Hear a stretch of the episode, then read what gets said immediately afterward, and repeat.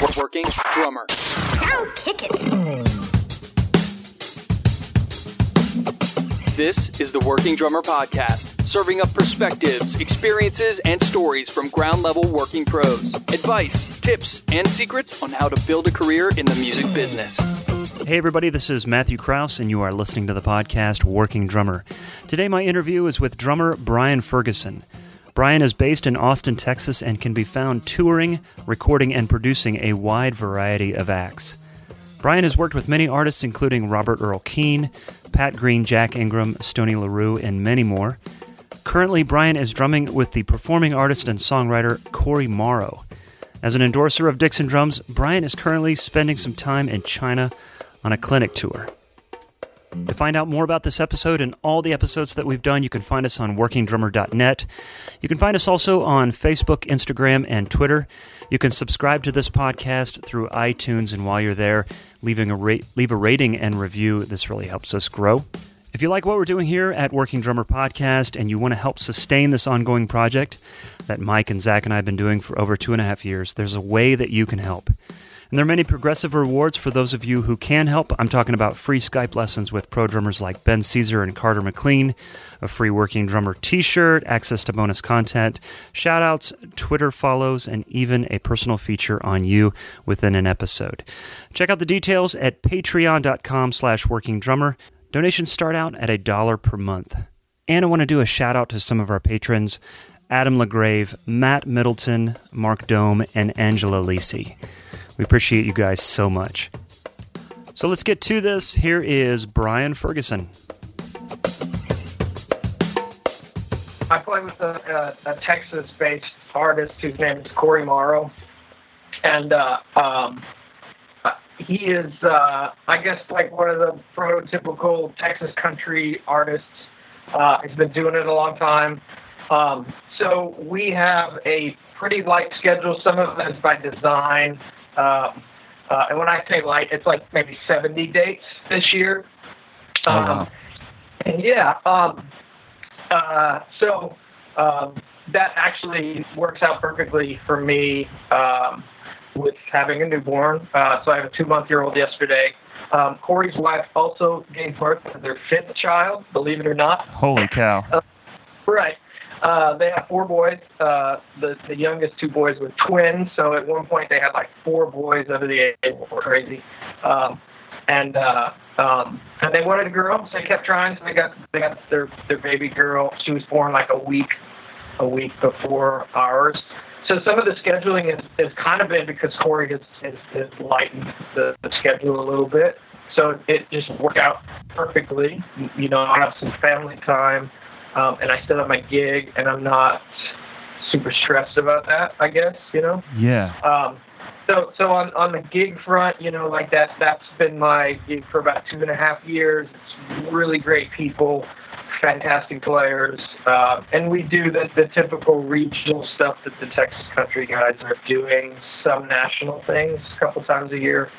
Um, you know, playing like the, the the Gruene Halls. I mean, this will mean something to some people, but like you know, Gruene Hall or the Billy Bob's Texas, and and you know, we have really great. Uh, were really well received um, at those shows. Um, so, so that the even though the schedule is a little light, like 70 shows, for some people that would be like half of what they normally do, or a third of what they normally do. That's still pretty good. That's still pretty stout. Yeah, I, I think so. You know, Yeah. it's it's uh, it, it's enough. Uh, it's it's enough um, to where it's not crazy all the time, and, it, and especially like, you know, man, I'm not I'm not like 23. I'm not trying to be in a van for hours of the day. So, so the fact is that we have a, you know, we have really comfortable with a great crew, really, really comfortable on a day and, and get on the bus, jump out 70 times a year, play cool shows with, with people you love. It's, it's fantastic. That sounds amazing. So about 70 shows a year. Uh, he just had a their fifth child, Correct, yeah. and you. So- have, yeah, I'm sorry. Go ahead, man. So there's been some time off from Cory, which has been great. Um, you know, we do that, that which I think is, is typical typical to some of the, the Nashville artists too. It's kind of a long weekend. At times we will go out, but it's typically like a long weekend thing. Yeah. You know, get on the boat, run around the region for a few days, and and come back. Um, so that that works uh, for having a newborn as well. Um, so then, you know, so I'm doing that. Uh, that's obviously my main gig. Um, Okay. I'm also um, so with that scheduling, I do have time for other things. Um, I'm actually on Sunday. I'm flying to China uh, for What? Dixon Drum. Oh. Yeah, Cool. crazy, huh? Um, I, I'm one of their artists. I've known the production manager um, uh, there in St. Louis Music. I've known him since I was a kid. I grew up in his drum shop Okay. that managed for years. So uh, I guess he started doing Dixon about five years ago. So he called and and um, it was a really good, great opportunity uh, for me and also for them to get some drums on the road and some feedback and stuff. And and I guess they you know they just take one of their artists over every year. I think last year it was Gregg Bissonette. The year before it was Andre Boyd. So I guess it's it's come around. It's my turn. So. Um, uh, I had this little break with Cory, so um, we uh, we scheduled it. So yeah, I'll be over there. I guess a little less than ten days. So, And, uh, um, do you know where you're going in China? Um, yes, I'm I'm uh, I'm going to have to, to to refer to the I mean, it's not. It's not. Yeah. A, it's not a very big country. I'm sure. it- I'm sure everybody. right. Yeah, there's not very many people, so I think everyone in this country will will, will get to see me at Yeah. Some point. Uh, I'm going to Wuhan, uh, uh, Zhuojiang, and Xinjiang, and there's one other that I'm having a brain fart about. Uh, you know, of course, like flying into Beijing, and Okay. um, so yeah, it's it's uh, it's going to be fun. It'll be a new experience for me. Um, yeah. Yeah. Well, it, re- one of the reasons I ask is my wife lived there for a year. Um, Oh, cool. back in the late '90s, and I actually went over there for about three weeks to visit her, and it was uh, it was amazing. But that it has changed so much, so I think your experience will be unique, um, but it, but amazing all the same. So while you're there uh, for Dixon, what are you going to be your responsibilities? Um, well, so I'm I'm doing um, five clinics. Okay. So those like 60 to 90 minutes. So I have a typical clinic thing that I do. Yeah. Um, it's it's less, uh, you know, drum acrobatics kind of thing. I just, you know, I, I just I'm me and I do kind of what I do. Uh, so you know, I, I kind of have a roots-based background. Um, growing up in St. Louis, it was a lot of and blues and stuff like that, and and Okay. and uh, and then you know being down here in Austin, a lot of a lot of country and, and roots music, and I've obviously like you know played big orchestrated church things and pop gigs and cover band gigs. I think like we all have, but Right. But that stuff is like at the core of who I am. So so you know my, my clinics in China will be kind of on American roots music, and I have a lot of play-alongs, and you know I do some soloing and stuff. Okay. But it, it's part educational as well, you know. Well, when you say Um, American roots, what what styles what are you referring to when you say American roots?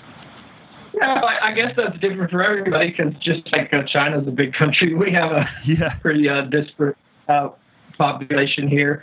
Um, I, you know, for me, it's, it's kind of like it's for drums. It like it seems to me like the root of the drum set is in jazz music. You know, so Mhm. the, the having a having an underlying swing pulse, it, it seems to influence like for me like who some of the really great drummers are. You know, Yeah. uh, even if like the you know the the rock pioneer like the Bonhams. I mean, you just hear the swing. You know. Oh yeah. totally. Um, you know, I played a, a lot of blues stuff, and, and all those guys. There was no such thing as like in the '60s or '50s. They nobody wanted to be a blues drummer. That wasn't a thing. They were all like jazz cats that happened to, you know, play on a record yeah. at, at Chess Records. So but I would say that that swing jazz pulse is kind of what influenced a lot of this stuff. Um, so so that's kind of what it means to me. I mean, it's like it's country and blues and and and jazz and hmm um, and Zydeco as we get over like towards Louisiana and, and Sure. New Orleans stuff. I mean, that to me, that's kind of what roots roots means. You know. And and do Um, you have uh, for your clinics? Do you have handouts? Do you have? I know you said you have a uh, a formula or you have a plan already.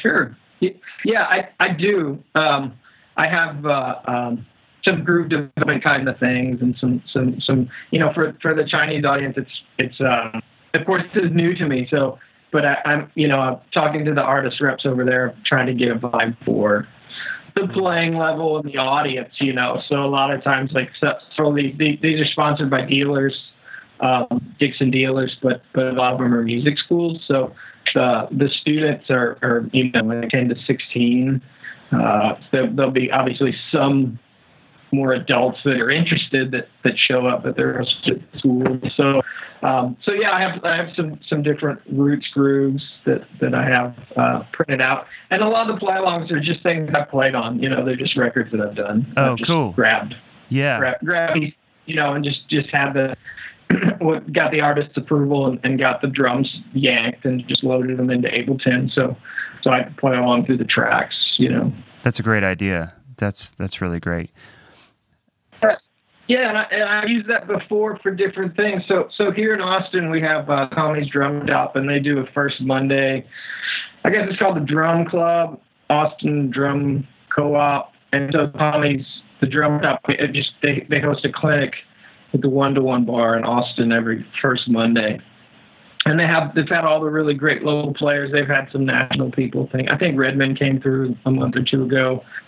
You know, uh, Todd Sucherman lives here. So there, you know, there's some, some really marquee people. Um, but there's also like um, the solid working guys like myself. So, so I wanted, and I catered some of those play along tracks, not so much like, hey, here's a shuffle I played because everybody in Austin has a great shuffle, but it was more like, you know, I, I catered I catered my message towards like you, you know some of the numbers chart stuff and some of the things that I would see on a set. Oh, so, uh, you cut out there. You know, so things I, that you would see on a session. Yeah. So okay. Things on a session, or uh, you know, or uh, in, in, the number chart thing, and and so I, I kind of the clinic I'm catering it to the audience to some degree. Right.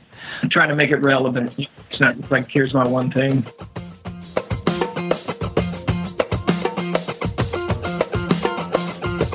I have a, a writing partner, and we have a side band called the Harvey Cartel. Yeah. And so yeah. like my buddy, my buddy Jacob uh, Petersen, that, that that him and I've kind of had this band for a while, and it gets off the ground, and it, we get busy, and then it you know it dies for a while, and then it gets off the ground. So you know he's kind of uh, he's kind of out for for most of the summer. So so we we we have been like making some plans to do some recording kind of behind the scenes this summer. So when he gets off the road, we'll play a little bit more in the fall.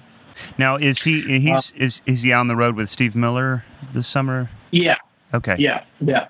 He's right. been on that gig five yeah. or six years, like okay. that. Okay. And yeah. and it sounds like you guys go back a little bit. Yeah. So uh, he's from Denmark, um, and when he first came to the U.S., we met. Like, you know, first couple months he was here, and uh, just just became good friends. Uh, stayed in touch. He went to Chicago for a while, then wound up on the West Coast, and uh, he got me a gig with this guy named Curtis Salgado, which was in like 2001, I guess. Okay. Um, Curtis is kind of uh, he's the kind of guy where you see him and you go like, why isn't this guy famous? Because he's just a fabulous singer. Sure, just this, sure. This this huge like blue-eyed soul voice, and um, um, but uh, so anyway, I guess his claim to fame is he kind of helped uh, Aykroyd and Belushi with the Blues Brothers skit. I guess wow. they, they modeled it after him. He was him and Robert Cray had a band up in Salem, Oregon, when they were cutting. They were doing filming the Animal House movie up there. So so those guys were coming up to Curtis and Robert Cray's gigs and asking to sit in, and so that's that's kind of how they struck this friendship. So his his stick and his blues thing is what inspired that movie. Um, wow. So he's up he's up in Portland, Oregon, still you know chugging away and still doing it. And uh, so Jacob and I toured with him for a couple of years. Um, and and you know that's like getting in the van, running across the country for eight weeks, and then having a week or two off and doing it again. You know. Oh my gosh. So so yeah, Jacob and I spent a lot of, a lot of time, you know, in our kind of formative years, uh, it out in the trenches, so to speak. You know. Sure. Was there one uh, thing that was so that with the first major tour that you ever did, or? yeah, definitely, definitely. I think we played just about. I think we traveled through every state of Hawaii and, and played maybe 47 or 48 of those. You know, like every every bar or Chitlin Circuit gig. You know, that's a little. It's probably not the right term, but you know, Sure. be insulting to self. But every every kind of you know every bar, you know, you would have your your your weekends. You would have big festivals to bookend, and then you would have the the bar gigs or the, Yeah. the small venue gigs along the way. Any any just work your way. revelation any any revelations or anything during that time that was just like, wow, this is more than I expected, or this is less than I expected. Well, um, I mean, I think that. Well, shoot, yeah. I mean, I uh, it was an amazing learning experience. Um, I mean, one is like seeing the country uh, that way Yes. is is something that I I can't like like I'm eternally grateful for. Um, and, and that and that's you know from from like Rockland, Maine, down to the Keys, all the way up to like Bellingham, Washington, down to San Diego. Like I, I got to see this country, which is really amazing. Yeah. Um, on the like professional playing side, it was a real kick in the pants. Like I think that the players were all better than I was Mm. when I got. there. So I, it was that kind of thing where like you're holding on for dear life. Yeah. Um, and my so my initial experience was Jacob got me the gig, even though he wasn't on it yet. And him and Curtis had become friends. And Curtis said, "Well, I don't need a guitar player now. I need a drummer." Um, and Jacob was like, "You got to call Brian." And I was in Dallas at the time, hmm so they would fly me out. Would we would play? We would rehearse at the Musicians Union for like three days, and then go on the road. And that first, I think I had like a four week round trip ticket, and it was going to be like five days out west, and then like a few days off, and then like a three week run. Like it's still out west, Mhm. But it was like a major. It was a major like, wow, I'm not prepared for this. You know, Yeah. I'm getting my ass kicked, and and then you get into that. This is great learning for anybody. Some people maybe do it earlier than I did, but like you get into that. You know, you get into this headspace where it's like you don't feel like you're doing great. You feel like you're being outclassed. You're, you know, you're kind of in like a a desperate moment to get it together Mhm. kind of thing. hmm So that's what, feel like that's what the Curtis gig was for me early on, and re- really learning how to play strong, not necessarily loud, but but strong and loud. I guess there's a there's a perception sometimes on how consistent and strong your groove is Hmm. versus some bit some families like give me more, give me more, and a lot of times they just need consistency. They don't need volume, you know. So I went through some struggles like trying to give the band what they needed consistency wise, Okay. and and and I so some of it was like, oh, I gotta hit harder, I gotta, you know. But a lot, most of it was just being more mature and playing really great, um, playing solid. Um, So so not- yeah, So not necessarily Sorry. not necessarily volume or notes. They just Right. they, they just need this consistent, predictable feel yeah, for them to Right. do their thing. exactly. Yeah, Exactly. yeah. Um, so you know, and, and then I, I just went to school on Curtis's record collection, and um, really got into the New Orleans thing, and and uh, and a lot of the funk stuff. hmm Um, so that was it was just a great yeah it was a great experience you know um, it, I'm, I'm super grateful for it like you know it's the kind of thing where you would play I don't know like maybe you would play you play Indianapolis or something you know and you get done at two in the morning you pack your gear in the van you go to the hotel you sleep for a few hours because you got to drive four hours to Chicago you know Yeah. and so you're not rested. You're trying to sleep in the van. You're not eating very well. You load in at sound check at like three in the afternoon. Yeah. Go get some dinner. Maybe grab a nap. Do it again. Play your two long set. Get done at two in the morning. And, and like you do it over and over every day. So um, you, you can. I mean, you really get your. You really get it together playing wise. You know, Mhm. it's uh, it's wh- when it's like that many days in a row. You just it's So so having a child, uh, so having a, a newborn is probably cake. yeah, potentially. right, right, man. You're like, dude, I, I could do this in my sleep. Wait a minute, I am asleep. I literally am asleep. I've been preparing my whole life, Yeah, not right. sleeping. Uh, yeah, no, I, I, I get that, man. It, it's funny because you're kind of wired, and I think a lot of people who have regular schedules and this consistency have a lot of anxiety about um, changes in their life that affect their sleep patterns, like children.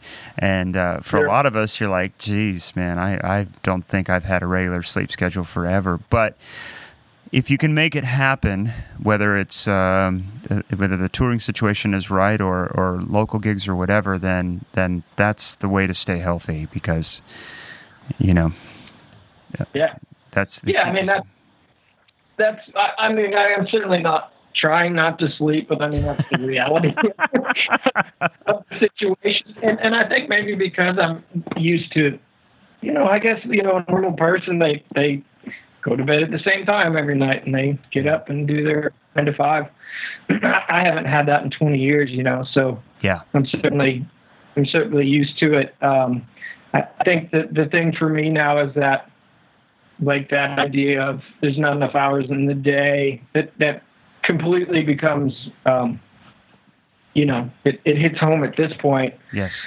Um, just because there's you know there's like professional obligations and then you know as a drummer you're always trying to achieve or stay current or stay fresh or evaluate your playing. Hmm and um, and at times like when you have that it can be time consuming um, i don't think it has to be i think a smarter way to do it is like conceptually and and um, um, maybe playing smarter not harder or, or thinking about things a little bit more rather than if, if you don't have the time so i'm in that current situation where it's like you know you have a newborn Yeah. I mean, one, I don't really want to come in here and practice. Like, do I go hold Lucille and be with my child, or do I come into this drum room? Like, I'm gonna go hang out with with the baby, you know. yeah no Um, doubt So, yeah. So, so you just, I, I guess you just have to figure it out, you know. You have to. you, you do you all- do uh, uh, and it's it's interesting um,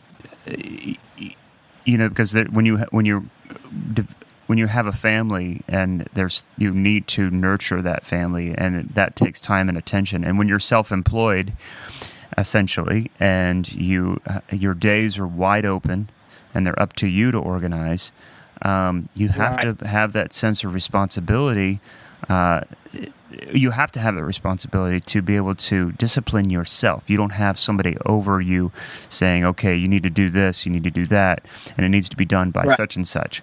So it's really Yeah. easy to let that stuff go. And uh, Sure. or or the opposite is true, and a lot of times for me, I just become so overwhelmed, and I put so much more on my plate than than I should. Um, right. well, let me ask you real quick. You mentioned s- staying current. Um, Mm-hmm. What what are some of the things that uh, you're doing to try and stay current, and, and and what do you mean by that? Well, maybe maybe staying current wasn't the best way to put it. Although I think that's like a valuable thing. Like I'm not uh, I'm not necessarily like grasping for whatever the latest trend is. Yeah, But I'm definitely I'm inspired, and I still like new music. I'm not stuck in like whatever my yeah, you know yeah, whatever makes you happy. You know whether it, it for like was it Nirvana and Pearl Jam. I'm not like stuck in that that period of my life where I just have to listen to that music. So I, I think just you know still being in what's relevant today. I mean, I'm a fan of music, so I'd like to think that I try to stay current that way by just being aware and inspired by new stuff that's coming out. Um, I guess more maybe what I was trying to say was just you know like I- I'm still trying to achieve something on the drums. I still like getting in here and trying to perfecting my craft and gotcha. and growing, growing my growing my own sound. So I, I, it's still very important to me, like the artistic side of it. Yes, Um, and so, um, like keeping that stuff afloat can, can can be time consuming. So it's finding it's finding that balance, that life balance, you know. And I, I guess just maturity. It's what we all go through. Like you said, you've gone through it. You have you know 12, 10 and twelve year olds, and and so or 12 and 15. 12 and 15, yeah. Correct me. Yeah. Yeah. So well, you've you've been there. I should be interviewing you. People say that, but I'm like, I, I interject enough throughout these interviews that if you piece yeah. them all together, it'd be an exhausting 20 episode interview with me oh, ranting yeah. and raving about my my I'll life. Um, listen to yeah, well, I mean, I think that's that's important to know. I mean, we we've all worked with musicians that seem to be stuck in a time warp. Uh, sure. As far as like some guitar player that uh, loved CC from Poison and never got over the tone, and you're trying right. to play something new, and you're like, man, come on, or.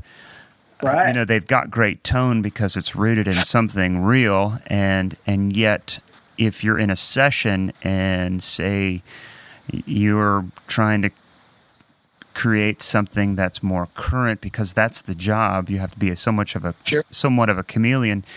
You have to be yeah. able to get, you have to be able to get references if somebody says, you know, hey, I'm looking for this sound from you know this second Allman Brothers band uh, record. Um, I'm looking for this sound from um, you know the last uh, Keane record or something like that, or you know this new project. Sure. Uh, so so that what you bring to the table, and I think that that sometimes is almost more important in the studio. I may be wrong about that, but it seems like in the no, studio you have to be you have to be you have to know your history and you have to be current. Yeah, no, I, I, think that's right. I mean, I think we're standing on the shoulders shoulders of everyone that's come before us. You know, yes, and I think that really gives you a clear foundation. And even if it is, uh, even if it is a valuable tool as in a, a resource to reach back to, say, like you like you mentioned in the session, I, I kind of have a funny story yeah. about that. Um, so when I was living in Dallas, I was doing sessions uh, for this.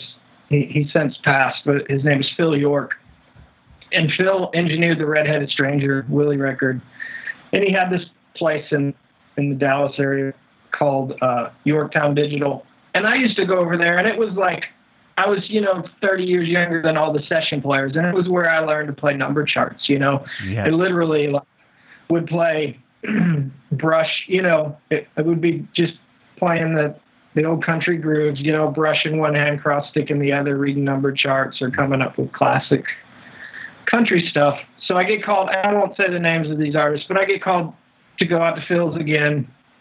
And it's the it's the it's the band that he always uses. Great steel player, you know, I mean like Tele picker, country picking guy. And the artist is like she's 22 or something. Yeah, you know, yeah. She is um, just has it together. Like uh, really cool songs, really current, really relevant uh, her mom lived close to the studio and she bought the studio time, but it wasn't the right facility. It wasn't the right players. So it was interesting because she was maybe coming to me a little bit, even though I wasn't producing it. There was some like those boundaries were being crossed, which was a little comfortable, uncomfortable. But you know, she was coming to me like, I want to have more like an REM feel, or you know, and you know, the guitar player like doesn't have a delay pedal, or it, this is kind of like a Coldplay thing, and, and like there's no, like the guitar player has no reference, you know. Yeah. Uh, if it was a Merle Haggard thing, like he's nailing it. Oh, I know. Yeah. know? Yeah. So, so I, I mean, I just think being aware. I, as a music fan, I'm aware because I like new stuff that's coming out. But as a as a as a career choice, like man, it's totally um, it's totally important to be relevant and, and be aware. So, where do you go to find a treasure trove of information about vintage drums, custom drums, and legendary drummers? NotSoModernDrummer.com. Since 1988, Not So Modern Drummer is an institution dedicated to researching and documenting the history of modern drums, the art of drum building, and the legendary drummers who play them. The writers and contributors are some of the top vintage and custom drum experts from around the world. Not So Modern Drummer serves as an online gathering place and marketplace for the worldwide community of drummers who buy and sell, collect, preserve, and play these instruments. It also hosts drum related events that are attended by drummers from all over the world. This website is easy and fun to explore, and the monthly digital magazine subscription is free. So check out notsomoderndrummer.com. So, being here in Nashville, I've been here for 16, 17 years. Mm-hmm. And uh, I've had to learn the way Nashville does things. And in a lot of ways, it's very unique, but it is known for country music. Uh, and uh, one thing that I, have learned is that that there Texas has its thing. Sure. And sure. Um, people, there's I've done gigs in Texas, and and the crowds can be tough. Yeah, sure. And there's sure. a, there's a lot of so I mean, people are like, well, that's that's not Texas music. Like right. and and and as right. as as someone that didn't grow up on country music i'm like what are you talking about? This is country music. I don't i don't get it. Like what's the, what's the difference? I know. You know there's a certain spirit and vibe down here. Mm-hmm. and there's i don't know you know i don't want to get like too geopolitical but there's a there's a spirit there's a vibe down here and people are proud of that and there's a lot of really cool um, there's a lot of really cool aspects of living um, in Texas, and so I, you know, I think people are prideful of that, and maybe one way they've they've gone about that is like really embracing the musicians that are down here. Yeah, and that probably goes back to maybe even before Bob Wills, but you know that, that that's the one that comes to mind for me is like Bob Wills and the Texas Playboys, and on up through the Willie Nelsons and Jerry Jeff Walkers and into the guys like Pat Green and Cory Morrow, who I play with, and, and into the, the current guys, the, the Aaron Watsons and Josh Abbotts that are having success outside of the state. Um, Eli Young, those bands that have maybe begun to cross over to the Nashville thing. There's there's um, there's definitely like a, a spirit and a and a pride at, for what Texas country is. Um, so I, am thankful. It, it's it's interesting because you you know you can um, you can play with a regional artist like Cory Morrow. I mean, just be honest, let's call it what it is, and, and make a good living and, and have a, a great a great gig. But you can, you know, we go go to other parts of the country and like who, you know, and right, just right. like. The, you know, shocked that, that I could be making a living playing with somebody they've never heard of, you know. That um, is unique. So that, I mean, you couldn't. There's many states you couldn't do that. No, there's very few places. That yeah you could do that. So I'm real fortunate for sure. Yeah. Uh, so so I mean, with, you know, Nashville versus Austin, I guess, or or some things that make Texas country interesting. Well, I let's, let's. That, that, I mean, well, tell me what you know. I mean, tell me what you what your impression of Nashville is. I know you know uh, our uh, we have a mutual friend Ben Jackson who's introduced me to you. Uh, sure, and sure. kind of what your experience is, what your perception is. Well, you know, I mean, I, I so I, I, went to UNT in the early 90s. So Redmond was there. Jim Riley was there. They were both a few years older than me. Mm-hmm. Um, but I remember those guys from school. I've, I've done festivals with Jim. Um, and, and so, you know, um, I think it's, um, I think maybe the, the Texas music thing is a little bit more forgiving. Um, and what I mean by that is, is, is maybe it's a little less polished or packaged. Hmm. Um, and so the audience in Texas maybe equates that with something real to yeah, them. Yeah. Mm-hmm. That it's or it's homegrown and it's special to them. You mm-hmm. know.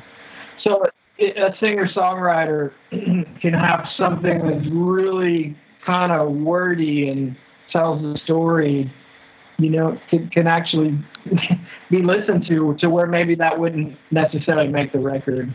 Okay. In Nashville. Yeah. And I, and I'm not I'm not saying these things like one's good or one's bad because mm-hmm. I I've certainly played plenty of things that are that are like man you know trying to make a Nashville radio sound and there's there's plenty of things that aren't. I've, I've yeah. walked both. Mm-hmm. We've tried to have a foot in both both realms. So so I think that's that's kind of kind of part of it, you know, um, being being less less driven by trends to some degree.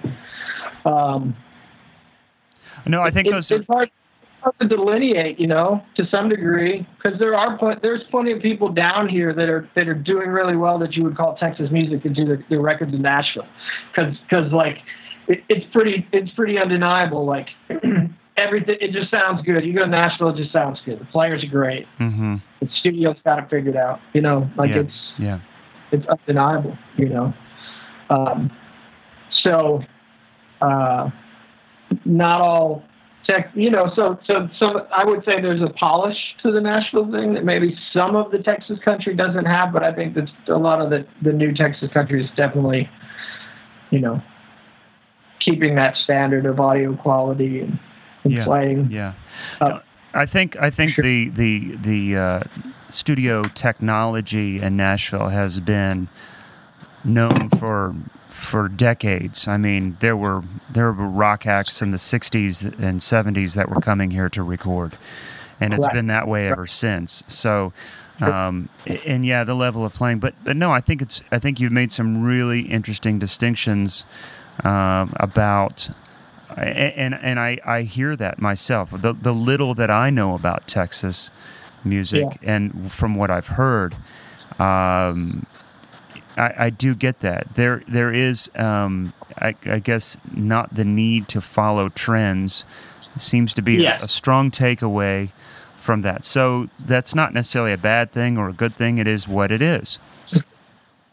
Right, right. Yeah. And that's and that's I guess that's the main thing, you know, it's it's less about there's this independent spirit and that's that's kind of alive and well even in kind of like the business and culture uh, of the state of Texas that has kind of carried through to the the, the idea of the music. It's independent if I if, if I'm, I'm influenced by a a Rolling Stones song, I can put out a Texas kind of country version that's rough and raw and, and has that vibe. If it's a, you know, if it's a, a songwriter thing and it, it happens to be a train beat, we probably are going to put it on the record because that means something to us to where like, you know, there's certain maybe formulas that are known to work obviously on a, on a larger platform, the Mhm. radio platform. Mhm. Nashville is, is off of. So yeah, there's a little bit more artistic freedom, or or can be a little bit more culturally relevant, not necessarily having to be um, doing the latest greatest thing, you know. And I'm not saying that that's what everybody in Nashville does, but there's definitely, you know, I mean, I think there's definitely a a vibe in the room of like, yeah, this is gonna be a hit or not, you know. Well, if you want to So- compete on the on this larger on this large scale, if you want to compete with with what's trending right now, the train Totally. beat uh, playing a train beat on a song is going to be the last thing you're going to ever hear. oh yeah, A- yeah. And in some ways, hearing a real hearing a real drummer is one of the last things you're going to hear with some of the stuff in the in recent years. Sure, sure. yeah, Um, yeah. Without a doubt. Yeah. you know, doubt. which is which is concerning. Um, on on your website, uh, there's a thing that you have a, a uh, describing you, okay. and one of the things that says a, a, a light sense of humor. I've been hacked. Somebody hacked my website.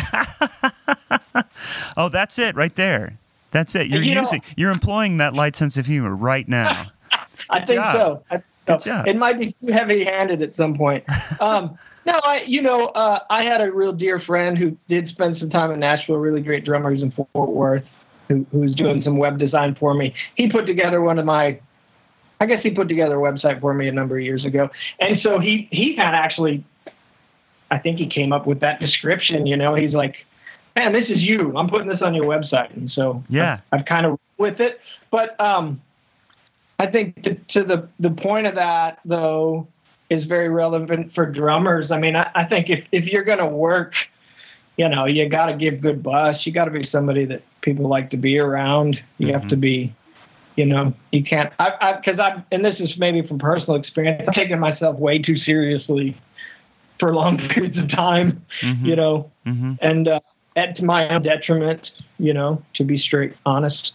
Um, and so I think, like, you know, sometimes letting things roll and being fun and, you know, having a sense of humor and being able to laugh goes a long way. And just those personal relationships that you build with your bandmates is and so important. Yeah, yeah. No, I, I, I think that that's one of the first times that I've seen that where somebody's in the in in their pitch for like, hey, I'm I'm here Yeah. Hire me, uh, as opposed to just listing the credits of who you've worked with and what you've done. I, am going to Sure. tell you, uh, you know, s- somewhere in here, you're going to know a little bit about me because, as we've mentioned many, many times on this this podcast, y- you know, the time you spend on stage is minute compared to the time that you spend together in, Yes. on the bus, in the van, at sound check, uh, on the plane. I mean, dealing with just the normal wear and tear of of whatever the road throws at you, or whatever the session may be, the vibe of the session may Yeah. really benefit from somebody that knows how to roll with it. And and so, I, I just Yeah, without a doubt. I mean, you know, I, I think some of the reasons I work is just because maybe I can, I don't know. Um, I, I would hope, I'm, I'm going to say, rather than saying I know, I would hope that part of the reason I work is because people like me, you Yes. know, and obviously, you, you know, at, at some point I realized that like, my, my double bass chops weren't going to be anything that to write home about or that that you know at some point you you go well I'm not going to be able to keep up with with this guy technically, and, and maybe I don't want to, um, but I do really like playing songs and Yeah. and, and playing music and and um, and so like giving a support role um, and and building something a foundation um, that the other musicians can can build off of, and then also just doing that personally, you know, just being that that kind of guy um, on the bandstand and on the bus and behind you know behind the scenes. Yeah. Because I, you know, I think you just you got to look at like, well, what kind of people do I want to be around? You know, right don't be the right wheel so much. You know, No, I, I would I would go out on a limb and saying I, I think you are 100% correct. I think that what will c- continue to br- uh, uh, cultivate work for you is the ability to, to get along, to be a good hang. Um, sure. the things that you Sure. have online for people to see and hear uh, proves that you can play and you sound great your pocket is super great and there's a swing in your feel as well um, Yeah. so Thank that, you. that that yo sure man it's great uh, and and and there's there's um those are things that are easy to get across. Those are things that are almost instant to deliver. And, and again, what about this online presence that is necessary for us to stay busy uh, that without being um, annoying? Um, but Yeah, man, that's a huge, very interesting thing that's that's on my mind. I mean, I'm about to go to China to do a drum clinic tour, and I'm not the, the prototypical drum clinic guy. You know, I'm not the Thomas Lang uh, kind of chop monster uh, drum acrobatics kind of thing. Um, I think there was a point in my life where it would have been really cool, you know, if I could have attained that. But that wasn't my, you know, that wasn't my emphasis.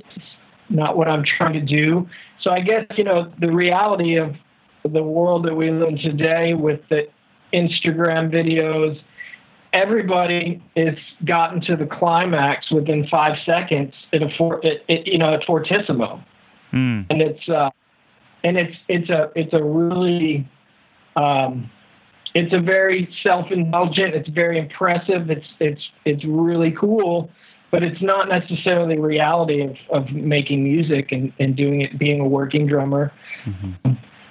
There's, it can be two different things, you know. The subtleties, I think, in my mind, subtleties are really um, important in music, and they're important in what we do in the drums. And and a perfect example would be, you know, "Beat It" by Michael Jackson. That's like the first drum beat everybody learns, Mhm. but not very many people can play it like and do. You know, yeah. um, and you can go down the list. Everybody can can do that skipped hi hat thing that Charlie Watts does, but Charlie Watts sounds like Charlie Watts, and it's a very simple beat if you look at it on paper. Yeah. But subtleties are subtleties are feel, subtleties are human, subtleties are, are natural, and and to some degree, it's. I don't want to be like the old man get off my lawn, but but subtleties and nuance can be. I don't, I don't want to say they're being lost, um, but I think it's it's it's important that we remember that about subtleties and nuance and touch and feel the instrument. Yes. And those nuances and subtleties are really what drives the, the vibe and, and, and I, I don't care if it's a Chris Stapleton record or a John Mayer thing, like that stuff, it's subtle and it's deep and it's incredibly beautiful. Um, and nobody on those records is getting to a climax like in 10 seconds on an Instagram video of chops, you know? So, um, so, uh, you know, I mean, that, that kind of, I guess that's, that's kind of what I'm, I have for me going, I hope, you know, is the subtlety and nuance and giving the, the, just a supportive thing to the music, you know? Right, right. I think it's, it, it's important. No, I think that I think that's an important point. I mean, subtlety is almost like it's your thumbprint uh, to Mhm. the, to the session or to the gig, uh, and and it is it may be very well the reason why you get called to do that work Sure. uh, because Yeah. because you bring the subtlety can create the vibe. Because again, say you're talking about the the groove on Beat It, that's gonna be we're gonna be playing that that groove so many different scenarios for so many different songs. So why Sure. why wouldn't they call just Joe Schmo and you know why do they want Right. to call you? So you have to differentiate yourself, Yeah. and that comes into your touch, your feel, Yeah. your subtlety. Exactly.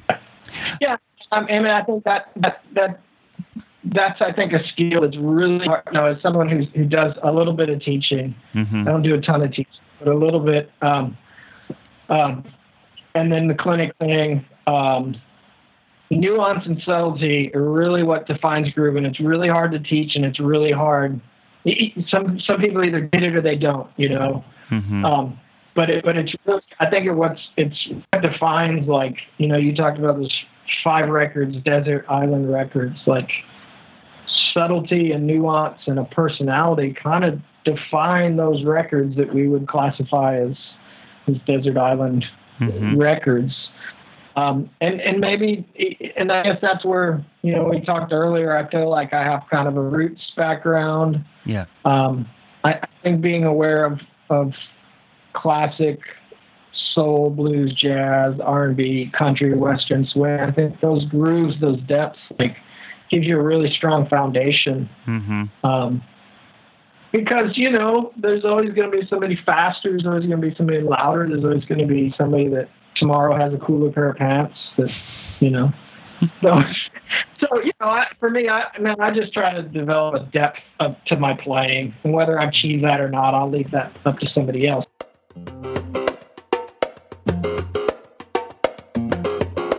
So most of the producing stuff I've done has have been with my buddy Jacob Okay. um, and he, he's got some like really genius uh, attributes, and I think we work work well together. Okay. Um, we can kind of wrangle the project into um, something meaning, meaningful. Um, so I use that term with a little hesitation because it's not just about me, you know, but Okay. uh, kind of a, a partnership. Um, but so we've we've worked, um, you know, we're we're currently doing a lot of stuff in our home studios um, and, and beginning to bounce tracks back and forth and even getting together and writing and playing more and trying to build a library. Um, but the, so the, the producing stuff we've done, uh, there's two records that um, you know, I'm pretty pretty proud of a young guy named Ty Curtis Okay. who uh, is out of the Portland, Oregon area. Um, and so, you know, Jacob and I co-produced both of those records. The first one we used Ty's drummer, um, and so, you know, a lot of my role as far as maybe producing another drummer is, is wrangling in parts. Hmm. You know, so somebody who's uh, very energetic live, bringing that into a listenable radio kind of packaged form, um, and, and arranging arranging parts and drum sounds, and uh, trying to get the vibe of the tune. You know, because I think playing live can be completely different than playing in the studio. So what, Um, what what are some of the things that you would instruct or, or advise in that situation? Well, in that situation, the, the first one we had some difficulty with consistent striking. Uh, to where you know if there's a four bar phrase or it just four bars of, of groove, like there might be eight different narrative volumes. Oh, You know, or the bass super inconsistent. Mm-hmm. Um, so those are more. I guess those are more like what just the typical session guy, or peop- somebody who's done some records in their life would be Mhm. aware of and listening. So so in that particular situation, that was some of the, the struggles, I guess. Um, maybe maybe dialing it in, you know, um, less cymbals, just just being aware of, of, how to cut a, a record. Mhm. Um, and then as far as like the, the producing role, um, it, it, it, it a lot of it was like kind of arranging, like like wrangling in ideas. You know, this intro's too long. Let's cut this. The, the bridge is cool, but maybe let's try this. Um, kind of having a big overall. I think drummers are great at this because we sit in the back and we watch everything that's going on. True. Very true. And and so I think a lot of really great drummers that produce because we kind of maybe. Uh, what's the, what's the term? We can see the forest through the trees, Right. or right. whatever. You know, Yeah. We could, get yeah. a big picture. So, so that that was kind of my my uh, that's kind of my I guess the way I try to brain if I'm producing something is looking at the big picture, looking overall. yeah. Uh, the sonic space, the sound of the whole thing, making sure it's concise, make sure it makes sense. You know, um, I think a lot of times as musicians we latch onto something that we really like and we put it in a song, but it doesn't necessarily isn't necessarily re- relevant to uh, what's being sung, the words. You Mhm. know, Right. the, the the message that's been conveyed. And I guess maybe that's why a drummer can be a really great producer is because to me, uh, a lot of times we are um, we're we're the attitude. We can be we can be the emotion or the attitude a lot of times in how we play things. Uh, we can be aggressive. We can be you know sensitive. We can be laid back. We can be on edge a little bit. So a lot of times we're really how we drive a chorus. We can really be involved in, in the emotional aspect of a song. So I think drummers can, can be really great producers because you kind of see that big picture window. Yeah, I, I, I agree. I agree. We kind of take a back seat and have this constant outside perspective.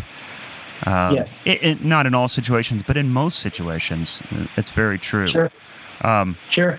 and, and, and, And, and so yeah, well, so I was gonna say, so like in, in my time producing, it's it's co co-producing and stuff with Jacob. So I, I feel like I'm really good at like wrangling in the studio, pricing it out with the the artist, putting the players in place, the players that make sense for this project.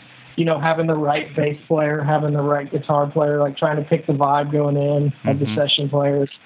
Um, I'm not. I'm just gonna be straight honest. I'm not good at like uh, vocal takes and and and and a being you know 15 vocal takes and, and tuning vocals and all that stuff. So so so Jacob and I work well together. He's a he's a, a genius at coming up with hooks.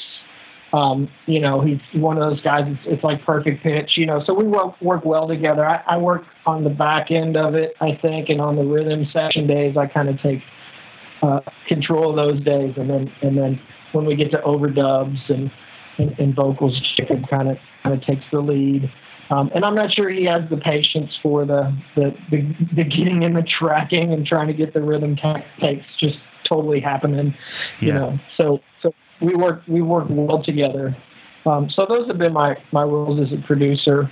Um, No, I, I think You it's know? it's good to know like what what do you what do you have the patience for and where can you excel and where can you shine and help a help a project really uh, reach its full Sure. potential uh, and understanding your limitations but um, but but exercising that that experience in a positive way and, and applying Sure. that where where you can um, well and and related to um, your understanding of of uh, being in the studio. Um, is there anything that you do particularly in your approach to recording when you are in the studio compared to live? Um, yeah, I mean, I, I think I play less. You know, I mean, that would be that Sure. would be one thing.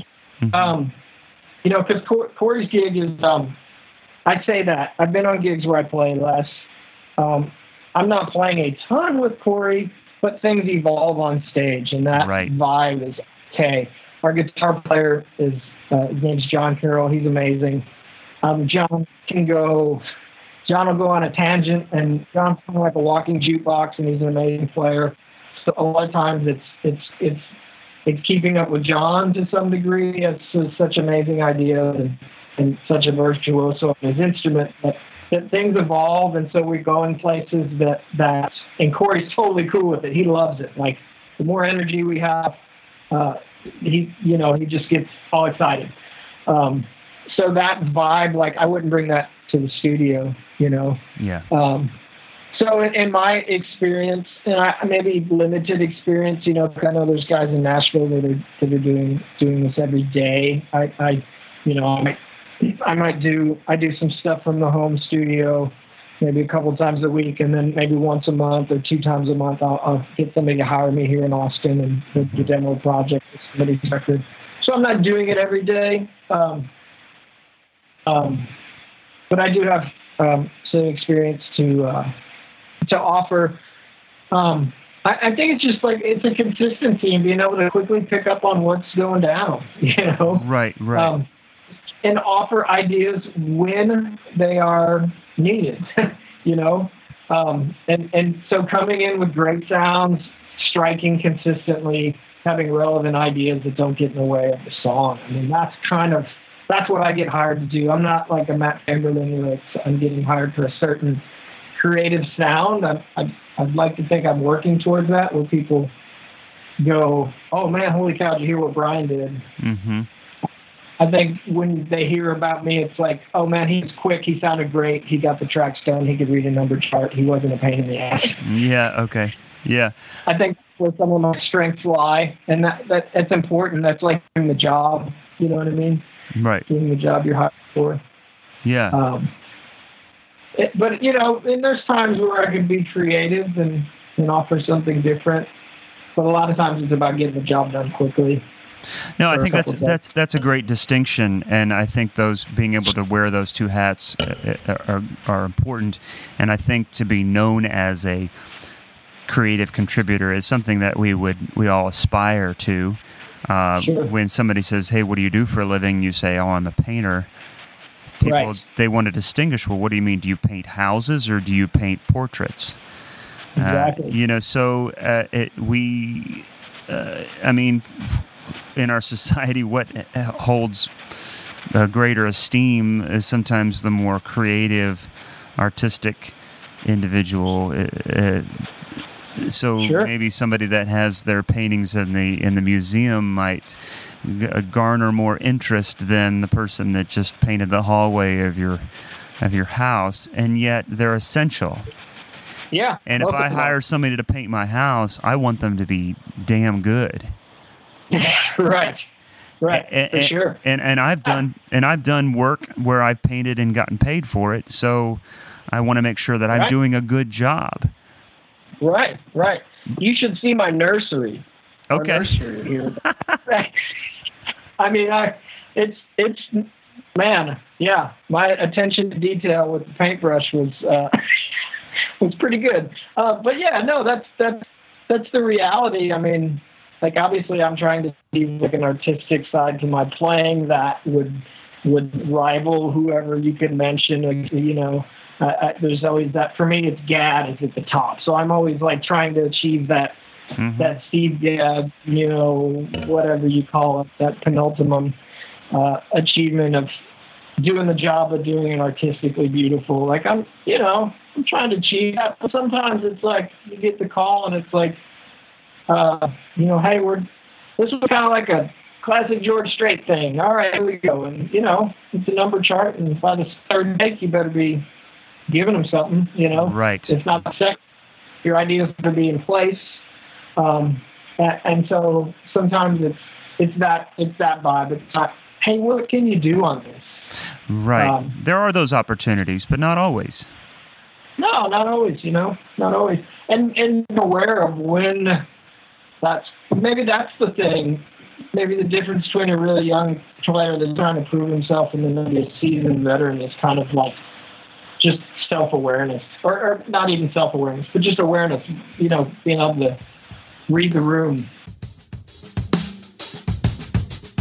I came up in that in that school band in, into going into North Texas, and and there's definitely a, you know, I'm I'm playing drum line in the morning with these huge Ralph Hardimons on Kevlar, trying to make the drum line with Paul Rennick, you know, dude, your ticket, you know, like yelling at you. Uh, and then in the afternoon, I'd go and pick up some 8Ds, and I'm trying to interpret a big band part with Soph on the neck, you know, Yeah. um, who was incredibly gracious to me. Um, and, and so, uh, and then later in the afternoon, like I'm going to play the Gamelan ensemble or doing the steel band.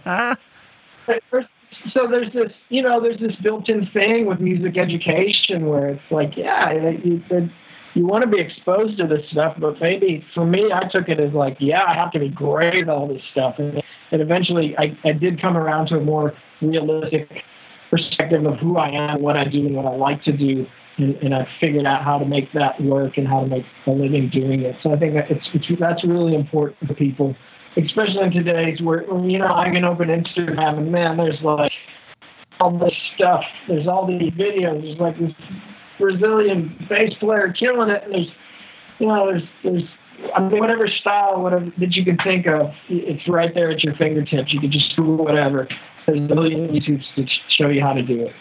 Um, so you have to be careful. Yeah, you have to find your voice, find who you are, you know, Yeah. and try to excel at that and be happy with that. And that's Right.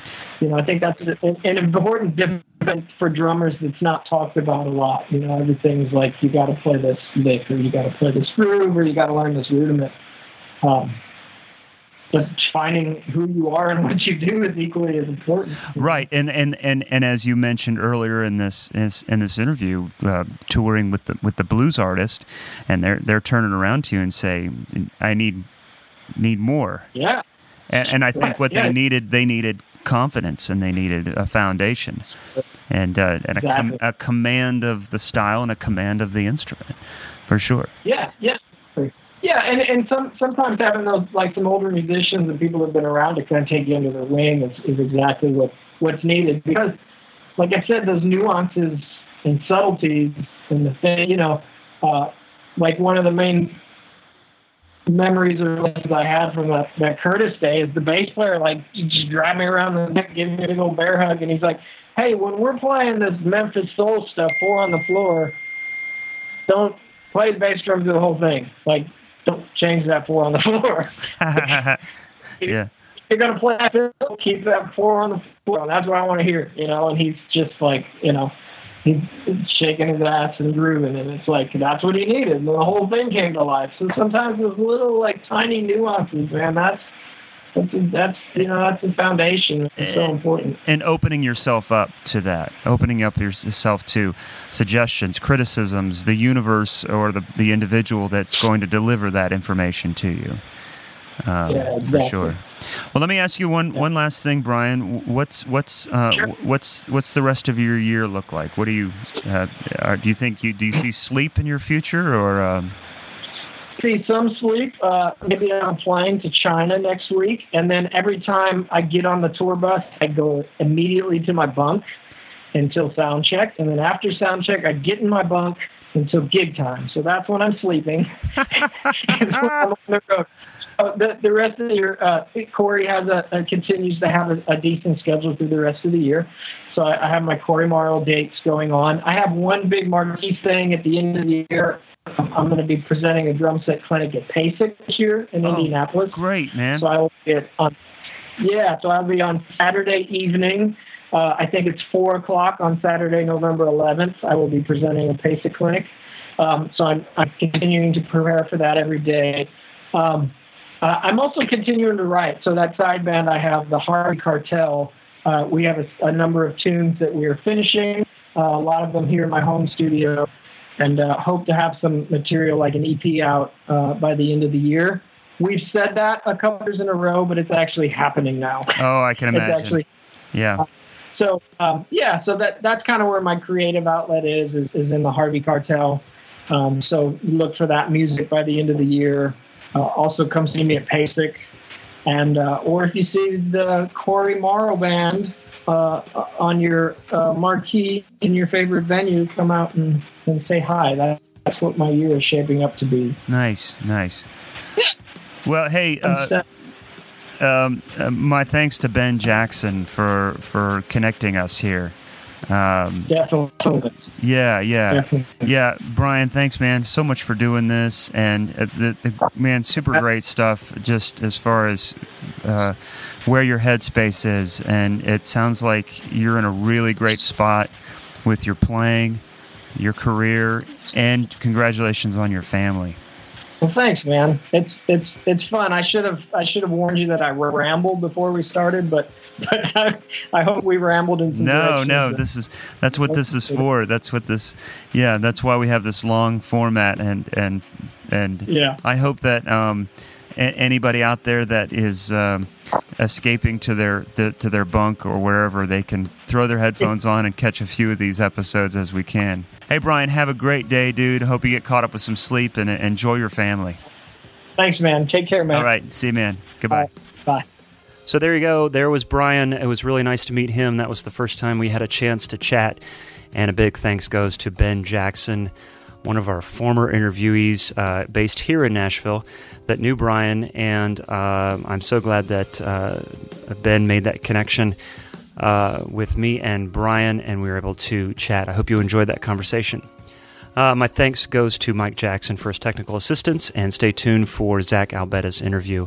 And once again, uh, we have started our Patreon page. If you go to patreon.com slash working drummer, you can see uh, all the different rewards that we have that we can offer you for those who are able to uh, participate in supporting this podcast. Um, we have uh, just a small number of people, but we were very excited to have gotten this off the ground and uh, mail out some t shirts and do some shout outs and do some other things like that.